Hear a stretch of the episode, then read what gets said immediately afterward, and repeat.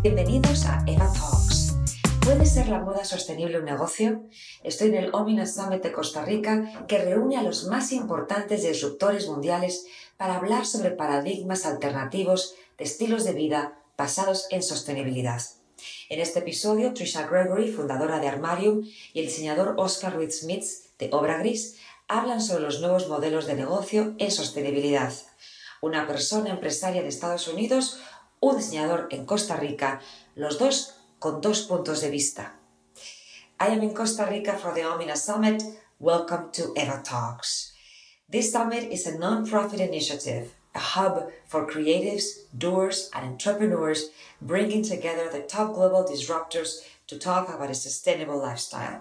Giselle Bunchen, Donna Karan, Carmen Busquets, and many more are going to be talking about what is in what are the technologies? What do we have to know about sustainability?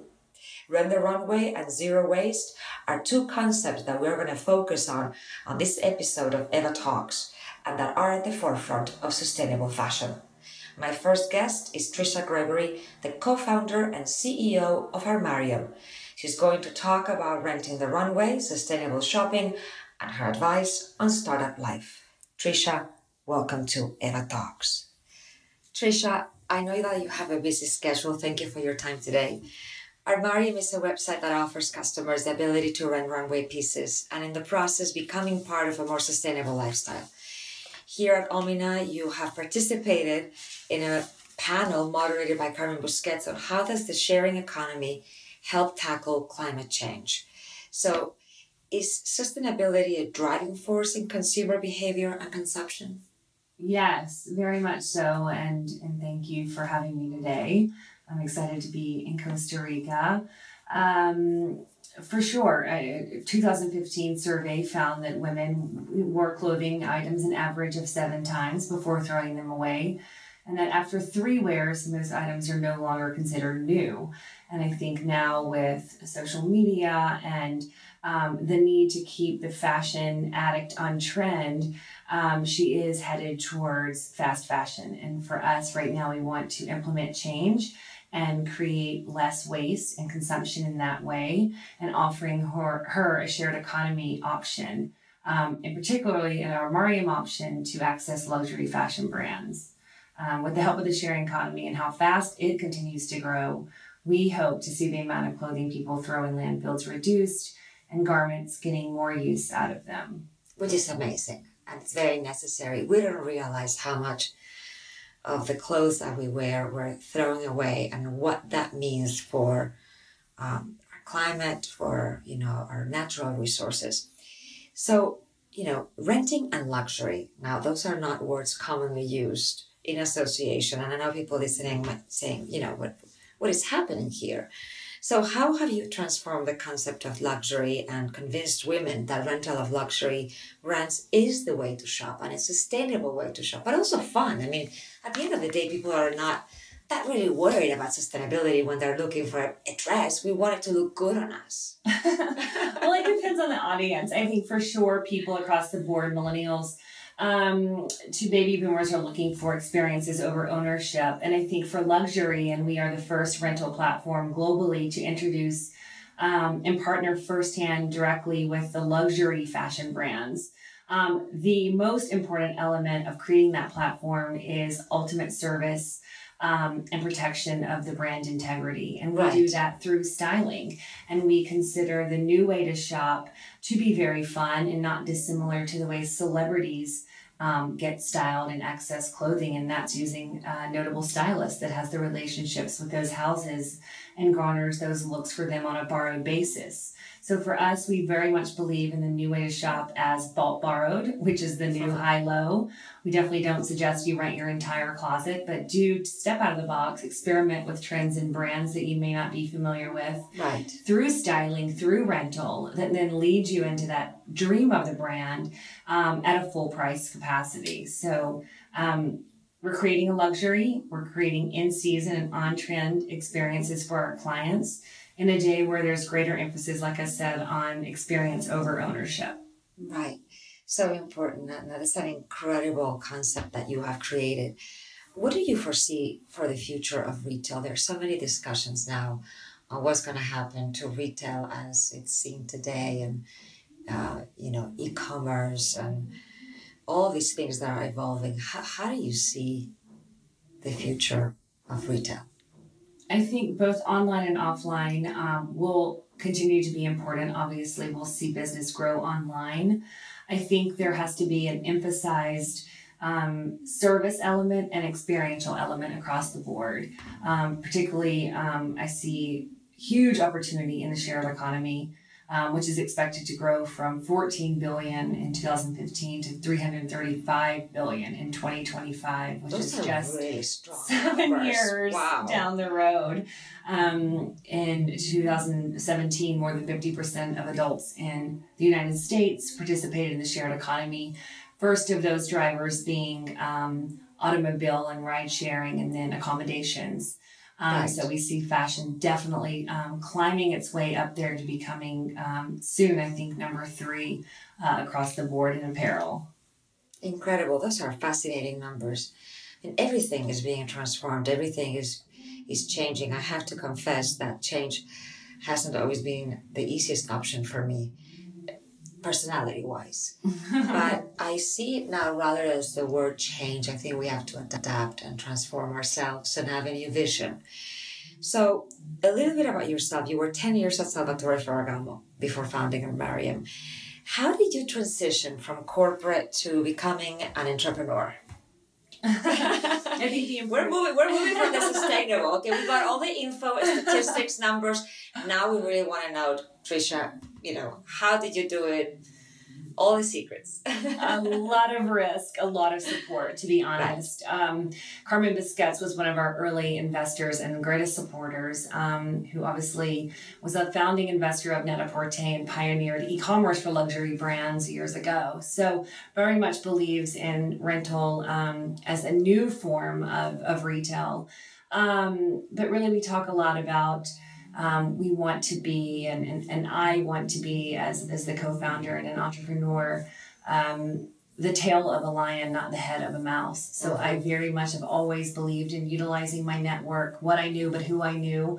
Um, and then I don't know everything, and really thinking about Right. how I can take what I what I realized at Ferragamo and saw as an opportunity in the luxury industry, primarily getting more experiences that I saw as a fashion insider to more women across the the world um, through the shared economy. But I think really that's been important to to stay grounded and to really work with your trusted team um, on collaborate collaborating to build something. And I think that's most important as an entrepreneur. How do you combat fear? You know, I think that's a sentiment that's very prevalent on people that want to become entrepreneurs, even the fear of thinking about it. So if somebody's listening to us and thinking of becoming an entrepreneur, just a thought, what should they do with that fear? I think when you really believe in something, you know that all of your hard work and effort has gone into something and you know you can make a change. Um, you just do it. And I don't know how to answer that question about overcoming the fear besides belief in yourself. I remember Right. growing up as um, a young child into my teens um, as a horseback rider. And when I competed, um, would always become very nervous. And the horse senses that and doesn't perform well. And I could never overcome it. Same with testing. And I think, you know, as I started on this journey, I thought, oh gosh, what if those types of um, experiences from the past when my fear overcame my performance, you know, happened to me in an investor meeting or pitching to a major brand um, like a Valentino. But I think when it's something you totally believe in and you know and you put your heart and soul into it for hours on hours on end, um, that fear can easily be overcome today. And I'm, I'm very proud of where I am today and still do have a ways to go. Yeah, that's amazing. If you could give one piece of advice to those listening on a startup life, uh, what would that be? I think, you know, when you have an idea and you have a gut feeling about something and you've done enough research um, on whether your idea is relevant, um, viable, investable, you've got to take the risk and pull the band aid off. And I think I did that with great support. I did that with the support of the Ferragamos, um, my former uh, bosses who are now mentors and my family. And I think really um, it's trusting your network. It's it's really again just ripping that band-aid off and being um, so excited to embark on something that's very much your own. Again, when you realize you can make a difference and you can make change. Absolutely. So let's go now back to you know sustainability.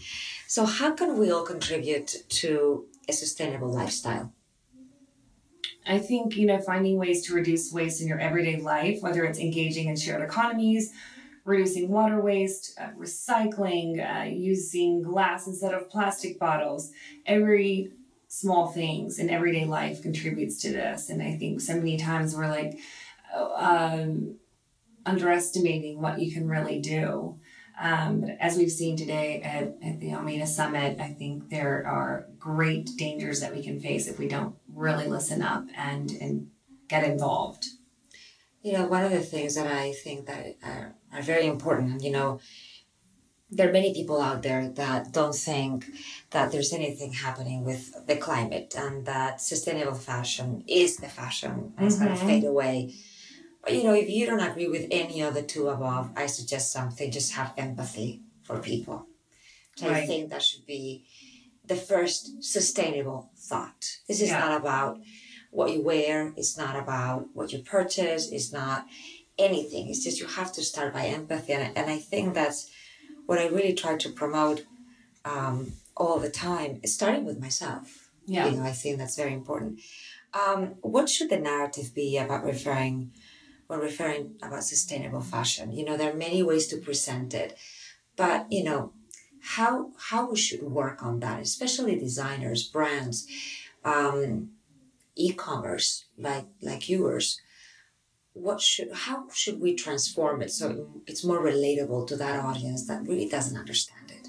Yeah, I think if you're a brand starting today and you don't think about sustainable forms of your business, you will not last. And I think for us, obviously, we're very focused on you know the shared economy, and our goals are to educate the population on waste and environmental outcomes, but changing the habits of consumption and encouraging the shared economy um, in fashion in order to reduce waste. I mean, apparel, apparel rental services uh, for sure offer a more eco-friendly complement to overconsumption. And that's our goal is really just to educate the population and to democratize fashion in an eco-friendly way, not to go around sort of greenwashing people about full price purchases, whether it be luxury or fast fashion, but just to really ex- expand the knowledge and um, offering a rental so it can appeal to more people. What have you learned from today's summit? I mean, listening to everybody that has participated, what has really stand out? Uh, something we were talking about earlier was really um, regenerating consumer behavior. Um, we are disrupting, you know, the way that the retail model is today, reshaping the market. And um, what everyone has talked about today is really just, you know, being that change agent and stop talking about it and doing it. And right. I think everyone here at the summit is is a doer. Um, we've all got that in us, and whether that's small things, the way that you you know sort of wear fashion, um, recycle, and whatnot. There are so many things that we all got to stand up and start embarking on in our day to day lives.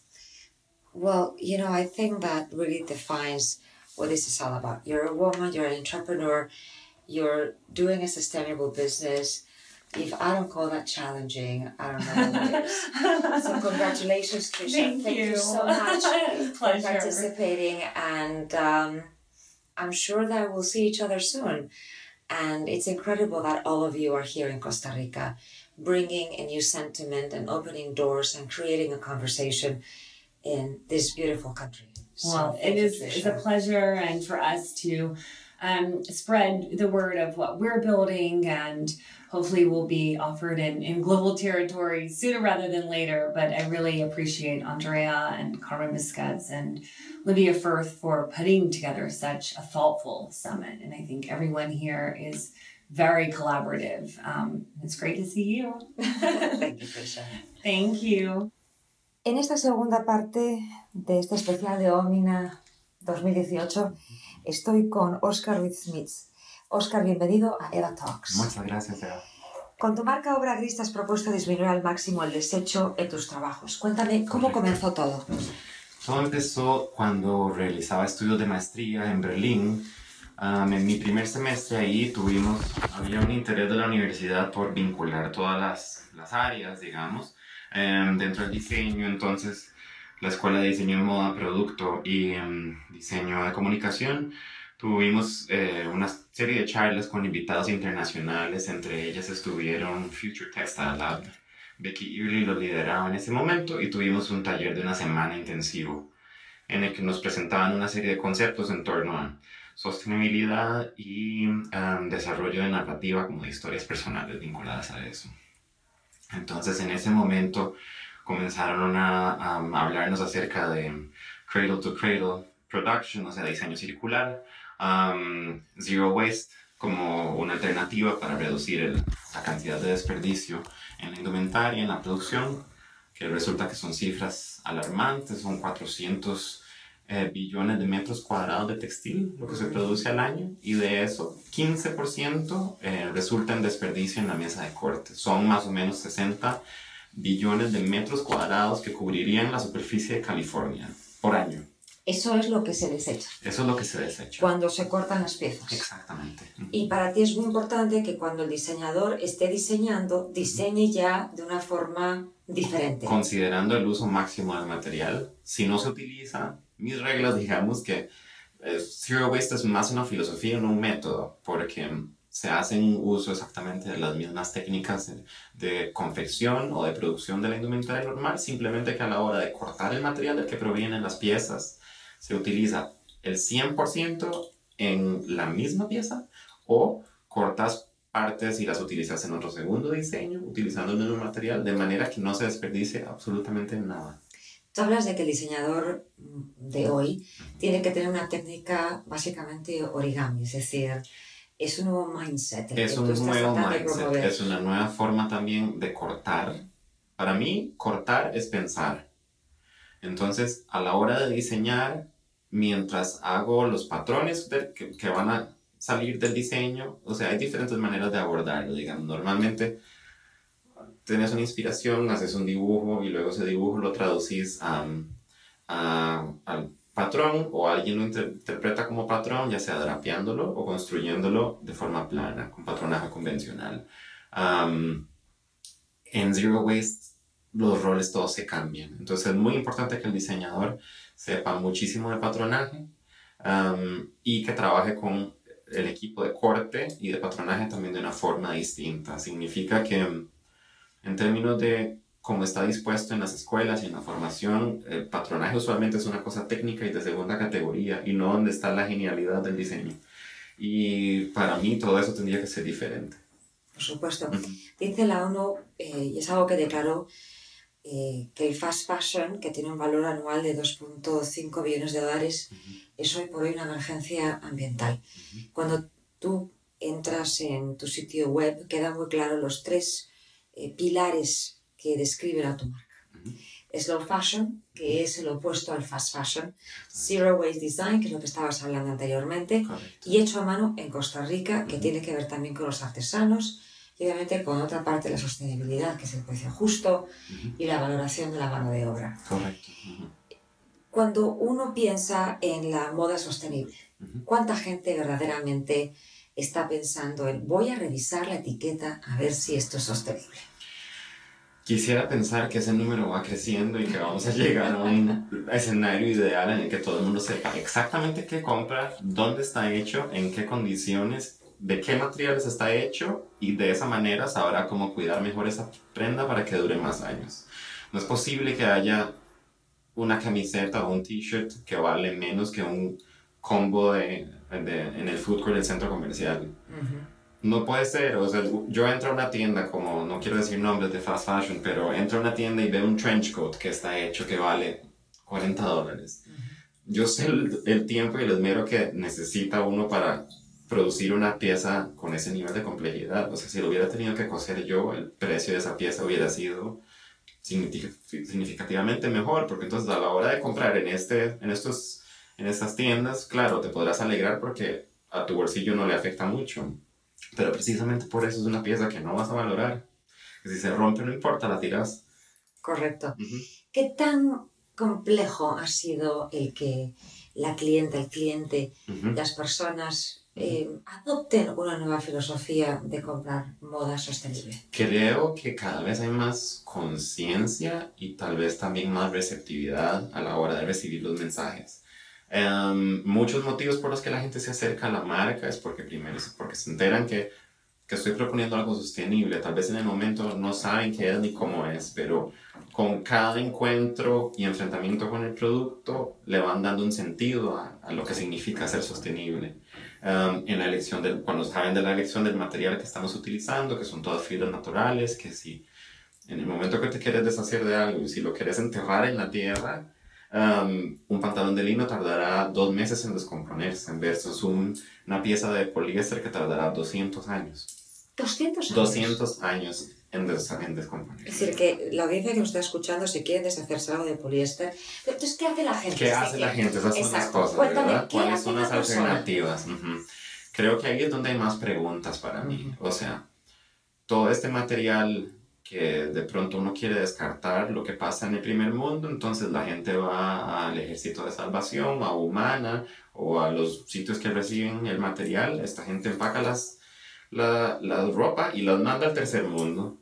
Entonces tenemos una abundancia de desperdicios que son para mí materia prima. Habría que entonces tener tecnología de textil para poder descomponer esos materiales, rehilarlos y volverlos a convertir en material nuevo, que es perfectamente posible. El tema es que para el tamaño de una operación como la mía, a veces estos mínimos de materiales son fulminantes, o sea, no puedo comprar mil metros de una tela, no voy a tener, no tengo una demanda para esa cantidad de material. Am, entonces, creo que hay un montón de ejercicios a nivel de startup que deberían de estar alineados también con am, procesamiento de eh, rehilado am, o repurposing de, esta, de estas fibras. Creo que hay un montón de eh, oportunidad para innovación. Vamos a hablar de las telas. Lino, algodón, tencel, eh, plástico, poliéster. Cuando vamos a comprar para estar más educados, yo sé que muchas de las personas que me están escuchando, a ti y a mí, deben estar diciendo, bueno, está muy bonito esto, Oscar Eva, sois Ujú. fantásticos, pero cuando yo voy a comprar necesito que me quede bien. Exacto. Ok, pero ya viendo que te quede bien, Ujú, por ejemplo, el algodón. ujú. Tú acabas de decir que el lino es un- una, una tela Lino es una tela súper noble y es amigable, no consume tantísima agua como el algodón. O sea, para hacer un, un, un par de jeans, la- el consumo de agua es lo que, con- lo que una persona toma en tres años o más. Am, eh, lo mismo con un t-shirt de algodón. No significa que vamos a poder abandonar el uso de estos materiales tan pronto, porque también hay un montón de vidas de personas que dependen de la producción de esto, a pesar de que se utilizan químicos, a pesar de que es perjudicial con el medio ambiente. El algodón poco a poco va a tener que ser reemplazado con alternativas, ya sea de algodón orgánico, que no necesariamente significa que consumen menos agua, pero sí menos químicos. Am, pero invito a la gente a buscar más lino y más tencel. El tencel es una fibra que proviene de celulosa, entonces el tratamiento es diferente. No necesita mismo, la misma cantidad de agua para ser crecido y en muchos de los casos está siendo eh, cultivado en bosques controlados que cumplen específicamente ese propósito. Am, poliéster, el problema con el poliéster es que eh, cada vez que uno lava una prenda de poliéster hay micropartículas que se van en la lavadora por el drenaje al río y al mar. Y sacar el plástico del mar creo que es una misión de toda la humanidad. No sé cómo va a ser posible, pero yo creo que hay que tener conciencia en torno a que el poliéster es perjudicial para la vida de todo el mundo. Al final todos necesitamos tomar agua, tenemos plástico entre nuestros cuerpos, todos en este momento, y creo que todos los problemas de sostenibilidad que hay en el mundo son problemas de diseño, porque los sistemas que se diseñaron para que todos esos artículos se produjeran no tenían en consideración el uso o el abuso de los recursos naturales. Y por eso estamos pagando ahora el precio. Y seamos claros, el tema aquí no es, eh, es la moda, porque eh, una chaqueta de Christian Dior te la quedas toda la vida, una chaqueta de un fast fashion, pues está para ser desechada, no tiene la, mismo, eh, la misma duración. ¿no? Entonces hay un tema también de, de el poder entender que esto es un tema muy particular. Lo ves. De, de un de un sistema económico o de una moda que no pensó seguramente en las repercusiones que esto eh, pudiera llegar a tener. Tú estás eh, vendiendo en Costa Rica. ¿Qué necesita un diseñador como tú para llegar a exportar a otros países? Visibilidad, muchísimo, porque al final yo puedo seguir trabajando desde aquí, pero si el producto no es visible en otros sitios, no va a haber oportunidad de circular creo que mi empresa tiene capacidad para crecer y para escalar el nivel de, de, producción, de ventas y a la hora de hacer eso pues va a mejorar la vida de, de un montón de, de, mujeres y artesanos y jefas de hogar que trabajan conmigo y que ponen, vuelcan toda su pasión a la creación de este objeto que resuelve necesidades en la vida de sus usuarios.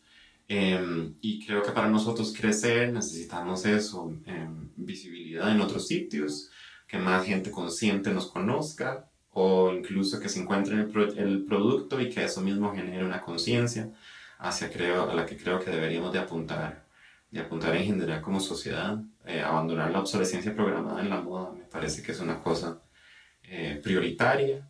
lo que decís esto de valorar las piezas que uno tiene, de pronto si sabes el esfuerzo que significa, la apuesta también detrás de cada una de las cosas que utilizas para vestirte, para transportarte, en fin. Si uno conoce más el sistema que existe atrás de cada una de las cosas, y esto solo se logra con transparencia, que creo que es um, la nueva moneda de cambio del futuro. Hablemos de los artesanos, las artesanas, ¿qué tan importantes son para tu negocio? Lo son muchísimo, o sea, son las personas en serio que hacen que las piezas existan. Al final uno puede tener ideas muy buenas, pero si no haces nada con ellas, si no las haces tangibles, no existen. Y estas son las personas que hacen que las piezas existan. Y para mí es muy importante que tengan una vida digna, que puedan mandar a sus hijos a una escuela, que sus hijos puedan aprender inglés para tener mejores oportunidades y que tengan condiciones de trabajo que sean favorables y, y, y que hagan honor a sus vidas. Tendrían que tener un lugar en la mesa principal de la discusión. Así es. Muchas veces pienso que no son considerados y son una pieza clave en todo lo que estamos hablando. Em, y, eso es, y eso es bien importante, ¿no? Ciencia, tecnología, ¿por qué son importantes en la discusión de moda? ¿Por qué son importantes? Porque podríamos perfectamente no producir más materiales nuevos, sino simplemente utilizar el desecho que existe, que existe y se podrían hacer montañas con eso. Entonces, ¿qué pasa con toda la ropa que nadie quiere? ¿Cómo se procesa? Cómo se reprocesa, se rehila y se hace material nuevo a partir de eso. Pues yo diría que es una misión interdisciplinaria, primero, que debería integrar un montón de áreas de conocimiento, o sea, ingeniería de producto, maquinaria, ah, ingeniería textil, tratamiento de cada una de las fibras, tintes sostenibles, em, innovación en general desde la ciencia vinculada con el arte y el diseño. Creo que son cruciales para, para mejorar. Hemos escuchado a la profesora Catherine Trebeck eh, dar una charla muy interesante sobre lo que es el nuevo well-being, movernos de un modelo de, de, economía donde está basado en el GDP y a un modelo de economía que está basado en el bienestar, que también incluye vivir bien y ganar dinero y ser felices, pero que tiene otros componentes. Luego hemos, hemos escuchado a Giselle Bunchen y a Paul Hawken hablar de, de otros temas interesantes, em, de, de, cuáles son los planes y los objetivos que tenemos que tener para 2050, que al final hemos concluido que tienen que ser ya, hoy mismo. Entonces, hemos escuchado a mucha gente importante hablar de temas. Para aquellas personas que dicen, ok, Oscar, Eva, sois muy simpáticos, o quizás no dicen que somos simpáticos, pero por lo menos están escuchando y es suficiente. Esto de la moda sostenible es una, es, es una moda. Es una moda. Y eso del climate change, pues, y lo decía eh, eh, uno de los speakers, que no hay que utilizar palabras combativas cuando hablamos del climate change, Ajá. porque el cambio climático siempre ha ocurrido. Sí. Tenemos que simplemente utilizar las palabras correctas para crear un cambio social y una forma de ver las cosas diferentes. Pero Entonces esa persona está diciendo que el cambio climático tampoco es tan grave porque siempre ha habido terremotos y grandes desastres naturales y el mundo se tiene que transformar cada X cantidad de años. ¿Qué le dirías tú a esa persona?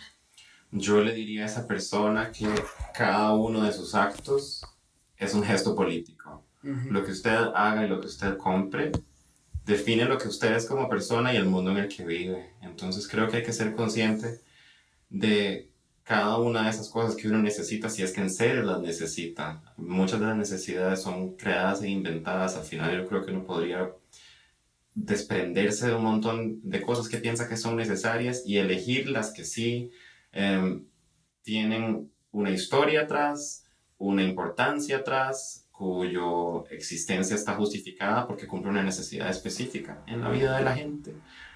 Y puede ser indumentaria, puede ser alimentación, puede ser transporte, puede ser viajes, puede ser lo que sea, pero tiene que serlo todo también. Entonces, pues creo que es un llamado nada más a tener un poco más de conciencia a la hora de, de consumir y sentir que cada una de esas compras tiene un sistema atrás del que depende y que hay que ver dónde pone uno entonces su, su, su valor. Haces un trabajo extraordinario con Obra Gris, es una persona muy apasionada, muy elocuente Gracias. y muy decidida en lo que quiere hacer. En que sigas creando y cosechando Muchas y gracias. que tu camino esté lleno de muchas sorpresas sobre todo y que animemos a las personas que nos Sí, escuchan sí. a ser sostenible de alguna manera. Ujú, Y entonces yo propongo algo. Si no vas a comprar moda sostenible ujú, o no te vas a fijar en- en- en la etiqueta, yo digo que está bien. Eh, si no crees en el cambio climático, yo digo que está bien. Pero por lo menos tengamos algo que es muy importante. Empecemos por tener empatía Eso es. y por ser solidarios y por ser justos en nuestras decisiones y nuestro comportamiento. Y si eso lo logramos tú y yo el día de hoy, creo que hemos ya conseguido algo muy importante. Enhorabuena, Eva. Gracias, Muchas Oscar. gracias.